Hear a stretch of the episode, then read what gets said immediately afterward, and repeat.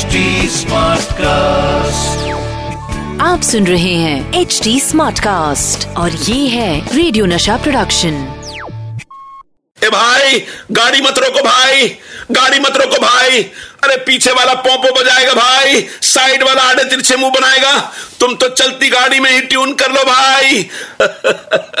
दोस्तों, जब भी दिलीप कुमार साहब की कोई फ़िल्म देखता हूँ, ये सीन मेरे को बहुत ज़्यादा याद आ जाता है। हाय हाय, क्या एक्टिंग की थी दिलीप साहब ने इसमें। दोस्तों, मैं हूँ दिलीप कुमार साहब की मध्यम सी कोमल सी आवाज़ वाला सतीश कौशिक, और शो का नाम है the filmy calendar show the filmy calendar show और अब वक्त आ गया है मेरे फिल्मी कैलेंडर से यह जानने का कि आज हम किस तारीख की कहानी जानने वाले हैं।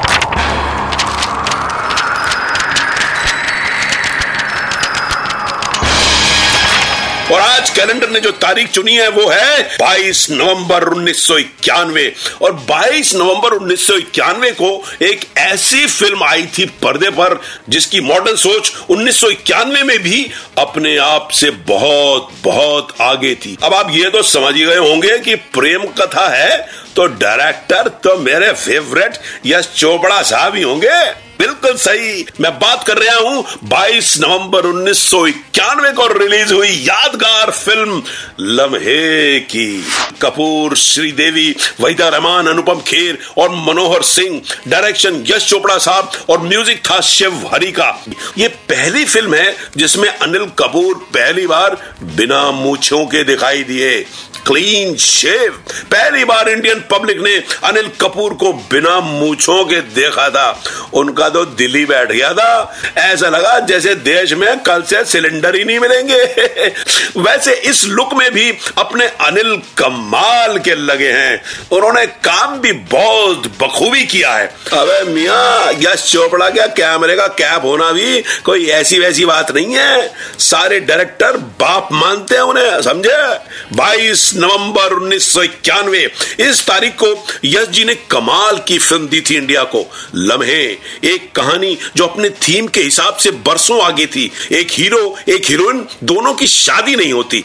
हीरोइन की शादी कहीं और हो जाती है और हीरो अकेला हो जाता है। मगर बरसों बाद वो उसी हीरोइन की बेटी से प्यार करता है। क्योंकि बेटी की शक्ल हीरोइन से मिलती है। आय हाय, क्या आइडिया था। दोस्तों, इस फ़िल्म में सिंगल टिकट में दो दो श्रीदेवी को देखने का मौका मिला था इंडिया को। यानी डबल रोल जो फिर से इंडिया को मिला फ़िल्म चाल बाज में। मगर दोस्तों, आपको एक बात बताऊँ कि श्रीदेवी भारत की सबसे बड़ी स्टार यूँ ही नहीं बन गई है। उसके पीछे है उनकी लगन, उनकी मेहनत, उनका डेडिकेशन। जैसे मैंने आपको बताया था कि मिस्टर इंडिया के गाने काटे नहीं, कटते ये दिन, ये रात। इसके दौरान श्रीदेवी जी को हाई फीवर था, मगर उन्होंने भीगने का सीन शूट किया। इसी डेडिकेशन की मिसाल आपको लबे में देखने को मिलती है, जब श्री जी के पिताजी का देहांत हो गया था और अगले ही दिन उन्होंने अनुपम खेर साहब के साथ सीन शूट किया और वो सीन एक कॉमेडी सीन था। दोस्तों, ये होता है डेडिकेशन ऐसे बनते हैं स्टार ऐसे बनती हैं फ़िल्में। ये एक्टिंग नहीं आसान, बस इतना ही समझ लीजिए कि पेट में है गड़बड़ और बाथरूम नहीं जाना है। आदाब आदाब। शुक्रिया शुक्रिया। दोस्तों इंडिया में कुछ ही फ़िल्में ऐसी बनी हैं जिन्हें हम याद करते हैं उनके बहुत ही हटके सब्जेक्ट के लिए। और लम्हे उन्हीं में से एक हैं। इसीलिए तो यश चोपड़ा साहब ने कहा है कि उनकी बनाई हुई सारी फ़िल्मों में से लम्हे उनकी फेवरेट फ़िल्म है। आपको बताऊँ दोस्तों, इस फ़िल्म में संजय दत्त को भी लिया जाना था, मगर बात बन नहीं पाई। और वो कैरेक्टर दीपक मल्होत्रा, जो कि एक सुपर मॉडल थे, उन्होंने अदा किया।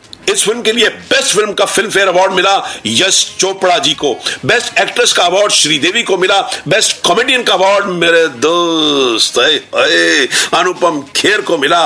बेस्ट स्टोरी का अवार्ड हनी ईरानी ने जीता और बेस्ट डायलॉग का अवार्ड मिला डॉक्टर राही मासूम रजा को। साथ ही बेस्ट कॉस्ट्यूम डिज़ाइन के लिए फ़िल्म को नेशनल अवार्ड से सम्मानित किया गया। इसके अलावा film best actor, best director और बेस्ट सपोर्टिंग रोल की कैटेगरी में भी नॉमिनेट लेट हुई थी। दोस्तों, फ़िल्में तो बनती रहती हैं, मगर लम्हे जैसी फ़िल्म बनने के लम्हे कुछ और ही होते हैं।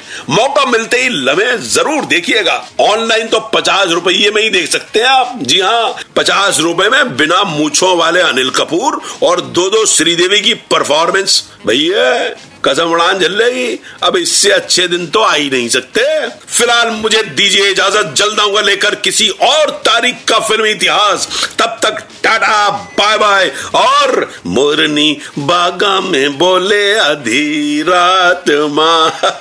अबे यार, मोरनी वाला जमाना तो चला गया। अब तो कुत्ते भोगते हैं सारी रात माँ। भाओ भाओ भाओ भाओ आप सुन रहे हैं एच डी स्मार्ट कास्ट और ये था रेडियो नशा प्रोडक्शन एच स्मार्ट Smartcast.